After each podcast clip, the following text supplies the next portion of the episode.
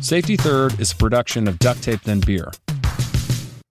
I am like really excited about this episode. I, yeah, I can tell. I feel like I'm gonna explode. Like I'm so happy. right, calm down, dude. Before we talk about today's guests, Uh huh. we should probably explain why we wanted them on, Okay. which means uh, we're going to talk about love a little bit. Ooh, Rage Kitty, you minx. You shut up, O'Connell. are you, why are you so uncomfortable with this? I think people take love so seriously. Uh-huh. And I don't have that like same doe eyed reverence for it. Uh-huh. I love my boyfriend. I think it's nice being with him. but okay, that, that didn't sound very enthusiastic. No, I mean, you know, I love him, I, but I'm not in love with the idea of being in love with him, if that makes sense. Does that make sense? That's a. Would you just read a Hallmark card? no, I I think I get. I think I get what you're saying. You know, like so, my gal and I have been together for almost a year now, and Congratulations. Thank you very much. And I hope that we are together for the long haul. And and I say hope because I no longer look at love through rose-colored glasses, but in the past I've always thought that just love was enough to sustain a relationship. I think I was just very young, naive, and probably like a very healthy scoop of dumbness. Definitely the dumb thing. You're so hilarious. I know. I, you know, it takes work to find love, and then it takes even more work to actually maintain that love. No, I get it. When you think about how many books are written about how to find and sustain a relationship. Right, like the self help books. Yeah. Or like think about Tinder. Like I was reading this thing the I other don't day. want to think about Tinder. Okay, well, just stay with me and think about it for a second because I came across this thing the other day. Earlier this year, there were an average of 1.6 billion swipes every day. Really? So so many swipes. that resulted in 26 million connections. That means you have to put in like 60 swipes on the hope that you'll get to trade a couple of messages with someone. 60 swipes a day. Yeah.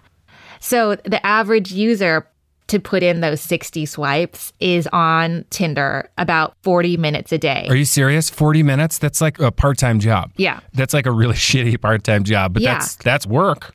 So, intimacy, love, relationships, they're all really hard and they're difficult enough for us that this multi billion dollar industry has cropped up to help us navigate every step of the way. Okay, so this kind of reminds me of a story, or like the opposite of your Tinder story. Uh, a few years ago, I went home to see my folks, and my dad was having surgery on his back. Actually, it was pretty serious. When I walked into the post op room, my mom was sitting bedside with my dad, and she had his hand in hers. And even though like she was visibly concerned, she was still comforting my dad. And and his wedding ring was on her hand above her wedding ring. I mean, it was like Oh. I know, man. It was so adorable and like it was like out of a movie or a fairy tale or something. But here's the deal is that like I know their love isn't this movie type love. That kind of love didn't just happen. That's something that you really have to work at. So my folks, they're going to be celebrating 40 years of marriage this August. And four decades of companionship have led them to this pretty damn interesting idea. And it's an idea that I think challenges how we think about love and partnership.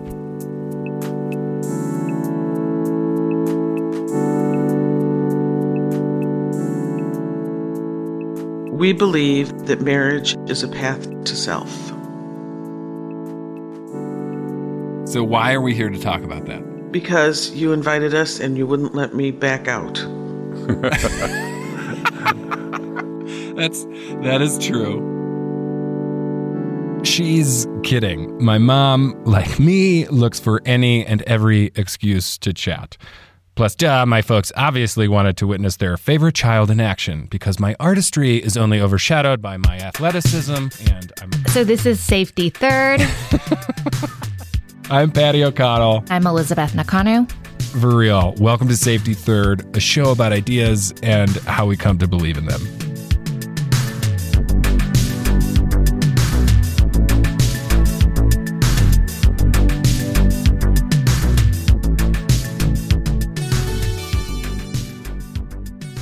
Like all great love stories, this one begins at the beginning. The scene from my parents' adorable John Hughes esque meet cute opens in law school in Chicago. Molly was 25 and Mike was 23 years old.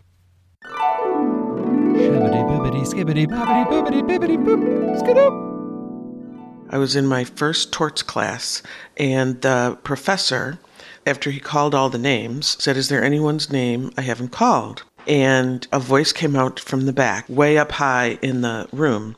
This voice booms out, O'Connell Michael, because of course everything was last name first. And I kind of turned around and looked, and you know, my heart just took flight because there was this beautiful, gorgeous, black haired Irishman in the back of the room with a big old plaid shirt on.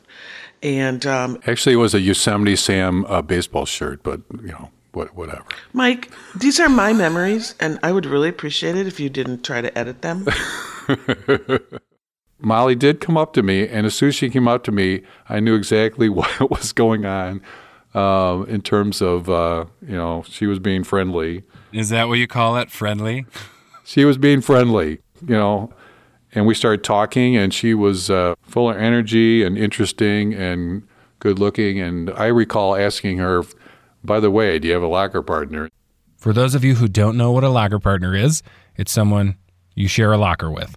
As in a locker for the 500 pound, three foot thick law books my dad was lugging around. He didn't have a locker, and that was my mom's in. Mom, didn't you kick people out of your locker? She did. I sort of don't remember that part as you know all these years later. I'd like to think I was I was actually really nice and went and found another locker, but now I think of it, it was the one at the end of the block, and that's the one I was in before I met O'Connell Michael. So yeah, I guess it's pretty clear I kicked them out. Yeah, that's what happened. That was September, I'm going to say August or September of 1976, and by the next May, I think we were engaged. Is that right, Mike? Uh, that is correct. And uh, we were together for, you know, 10 hours, a 12 hours a day from an academic sense and, and just also from being with each other all the time. So it, it was a pretty intense period of time and uh, pretty clear there that that was the way to go, that it, your mom was, was the one.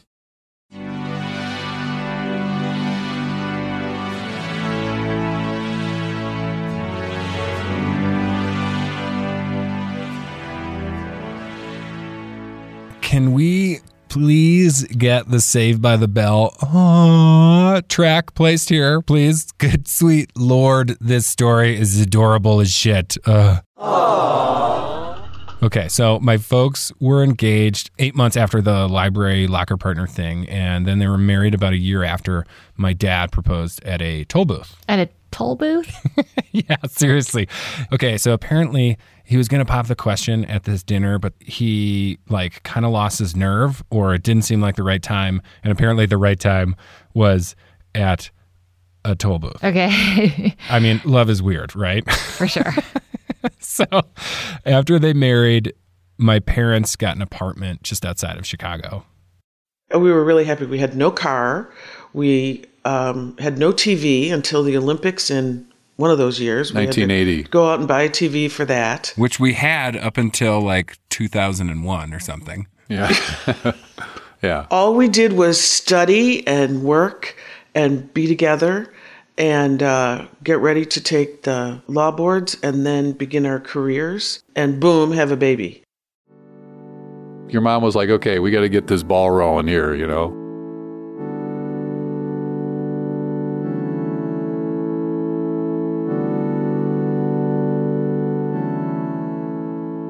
Mike and Molly went on to have four kids three boys and a girl. Paddy was the third born, and that has turned out to be such a treat for me. Booyah! Number three in the brood, number one in their hearts. And to my siblings, Sean, Brendan, and Kitty, suck it! Aww. As I remember uh, the story of my birth, is that I was born, and Dad, you thought I looked kind of like a monkey. Yeah, the hair, the hairy guy. He came out. He was all hairy. Um, well, I, I think that was because his mustache was on his neck at the time or something. But um, Yeah, it took a it took a while for it to uh, migrate to my upper lip. yeah, to kind of settle. It c- took a while to settle in, and, and and we were trying to figure out what what to name you. You know, we we still didn't have a name, so I thought we came up with a good one. I like it. Yeah. A few years after my younger sister Kitty was born, my mom quit working to raise the family. She was 36 and my dad was 34, and he all of a sudden became the breadwinner. Over time, as things got complicated with all four of us running around, well, they got more complicated in the marriage, and they started when they started arguing. You know, the the questions of economic insecurity and child rearing and the future and happiness. There was just a lot fueling the fire. And their communication styles did not jibe. Where Molly tended to be a talker, Mike leaned toward being an avoider. Like, not just in the figurative sense, he would literally try to get out of talking. you know, you're so mad. I just want to run out of the house and like, I'm never coming back. Or, you know, I did it one time where we were driving up north and uh, your mom said something about driving. And all of a sudden that was it. I, you know, jumped out of the car and started walking, you know, it was probably five below zero or something. I was like, walk, where are you walking to? Well, I don't know. I'm just walking, you know, it's like, uh, this is it. it's like, it's like, you're an idiot. You're an idiot. What are you doing? I'm making my yeah. last. What do you, what do you, this is it. I'm going to walk. I'm going to walk to, uh, who knows, Yeah, I'm back gonna to prove- Chicago. Prove to her. Yeah. Oh, by the way, where's my gloves? So yeah, they're back in the car. Okay. yeah, I'm freezing Yeah. my ass off. Yeah, I'll show her, boy.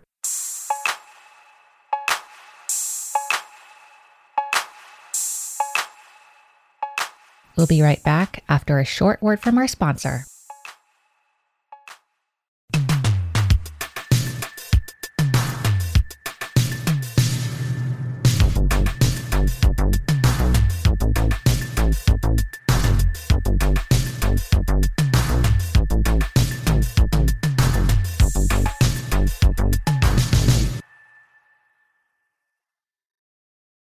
Stubborn Irishness is also what doctors call stupidity. And for my dad, during arguments with my mom, anger tended to cloud his better judgment. He thought dumb things were smart things. For example, walking from Wisconsin to Chicago in the winter to prove a point. But to, to be clear, there was always a lot of love between my parents. I don't remember arguments or yelling from my childhood. I just remember a lot of love and warmth and a ton of laughter. But Mike and Molly say privately in the ups and downs of their relationship, the downs were becoming more pronounced. And then one day, when Paddy was about seven, things reached a tipping point. I was probably, you know, in my late 30s, maybe just early 40s. I was very unhappy, and I felt like the whole weight of the family was on my shoulders, while all the professional success and reward was going to Mike. All I did was take care of the kids in the house, and all he did was work. And I didn't like it at all. I was very unhappy. So I put all four of you kids in the car without telling him what I was doing. I drove to Milwaukee to my friend Kate's house and said, I'm leaving Mike. And she said, Oh my God, no, you're not. I'll keep the kids. You drive back to Chicago and talk to him. I really didn't want to do that, but I called him up. I drove back to Chicago and we went out to dinner and we talked. And he agreed to go to a marriage counselor.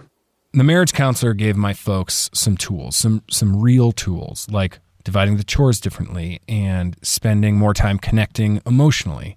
And it helped. It it really helped a lot.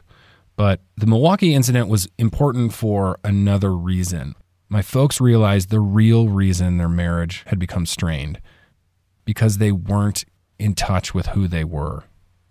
When I got married, I was 26, 27, and I had a lot of time before then to try to answer the question, Who am I? I never really got a very satisfactory answer.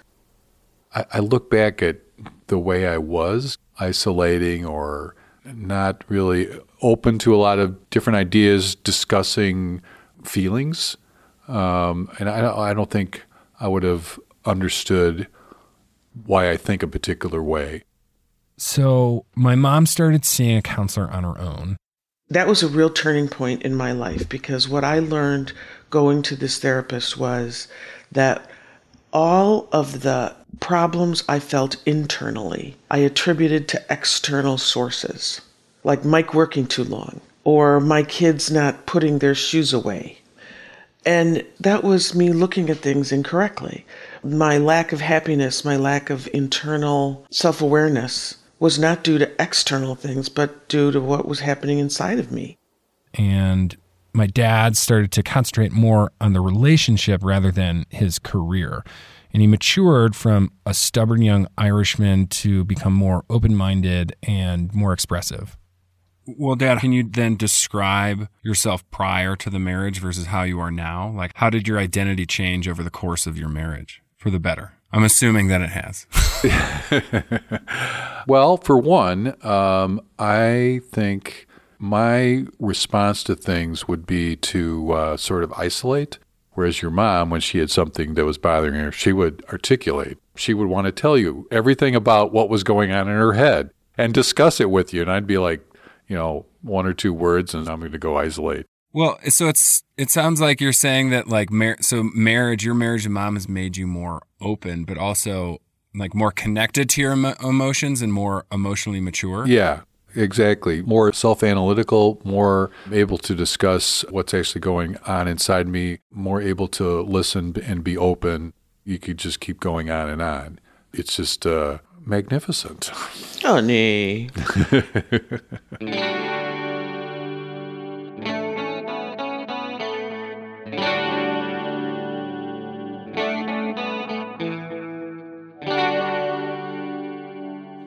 So, Rage Kitty, I've read a few articles from those like relationship columnists that You say read relationship advice columns. just the ones on how to deal with a crappy and judgmental coworker. No, you jerk. I read them for this episode.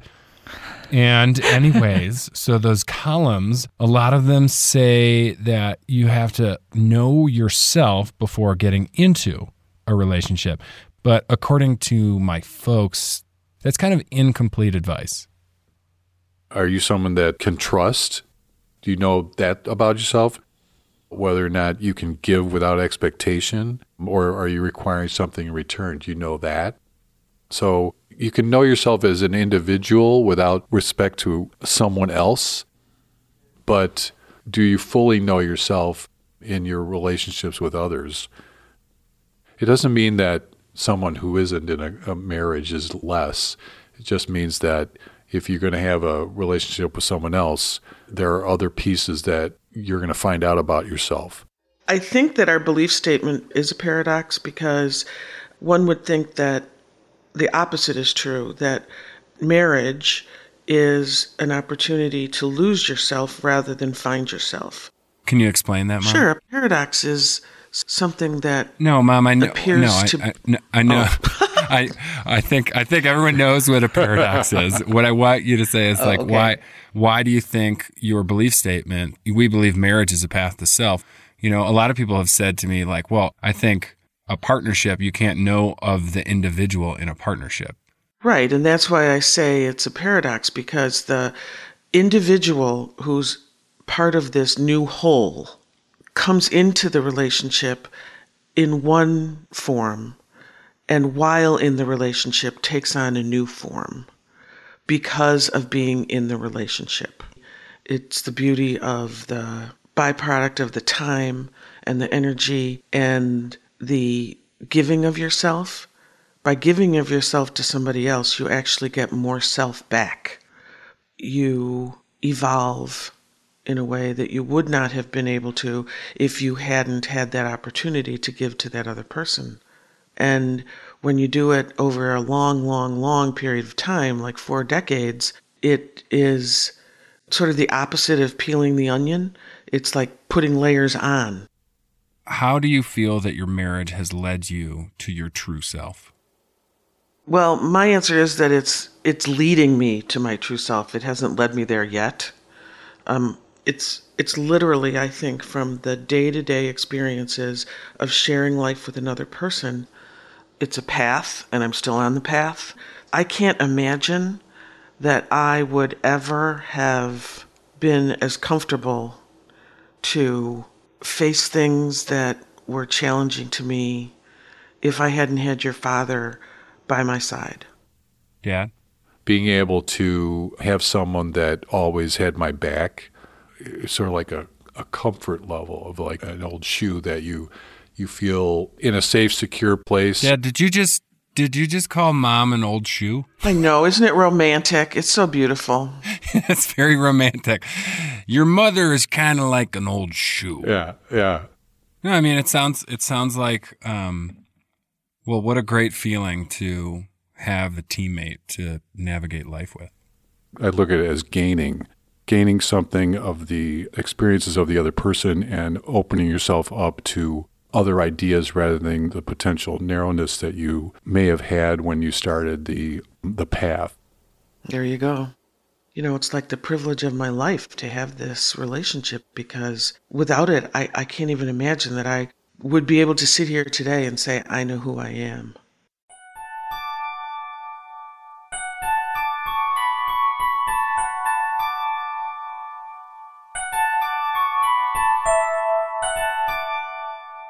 Ladies and gentlemen, my parents. So, Rage Kitty, I'm very interested to know what you think. I think it makes sense. Being with Chris has definitely shown me the worst parts of myself, like areas where I need to grow. Um, I like the idea that he's helping me realize the best version of myself, but like uh-huh. I like it in theory because I can definitely say that when it's happening, I don't like him at all. um, uh, I guess I'm just going to have to work at being a little more conscious of what's happening and grateful for that. I, I think you're going to have to work on a lot more than just gratefulness. okay, this is the last time I'm ever vulnerable with you, O'Connell. I just get, I'm kidding. I'm kidding. I get what you're saying. Yeah, I think relationships for me have always, they've always revealed the parts of me that I've tried to keep hidden, you know, like add a dash of love to grandiose expectations and insecurity and Irish overthinking, and you've got yourself a real, real mess. But with Christine, I think for the first time ever, I feel like there's this freedom to fail hmm. and have room to grow because of that. You know, growth growth isn't static. And neither is love.